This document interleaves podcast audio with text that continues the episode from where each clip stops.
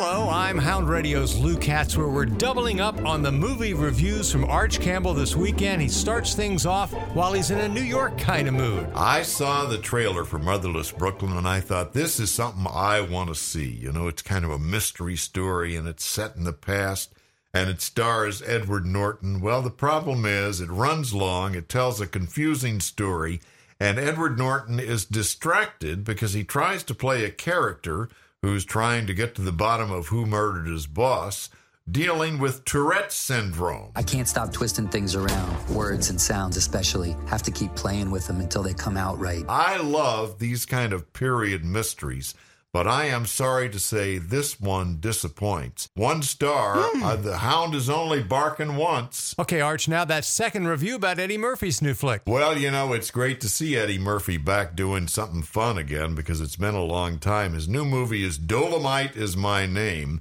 It's based on the career of a guy named uh, Rudy Ray Moore, who in the 70s created this character Dolemite for his stage show he got up there and he would do rhyme uh, couplets, you know, rhyming, which were outrageously uh, funny and full of all sorts of, of blue words.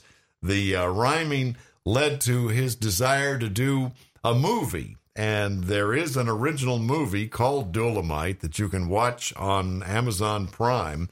And it's pretty bad, midnight movie, kind of laugh out loud stuff.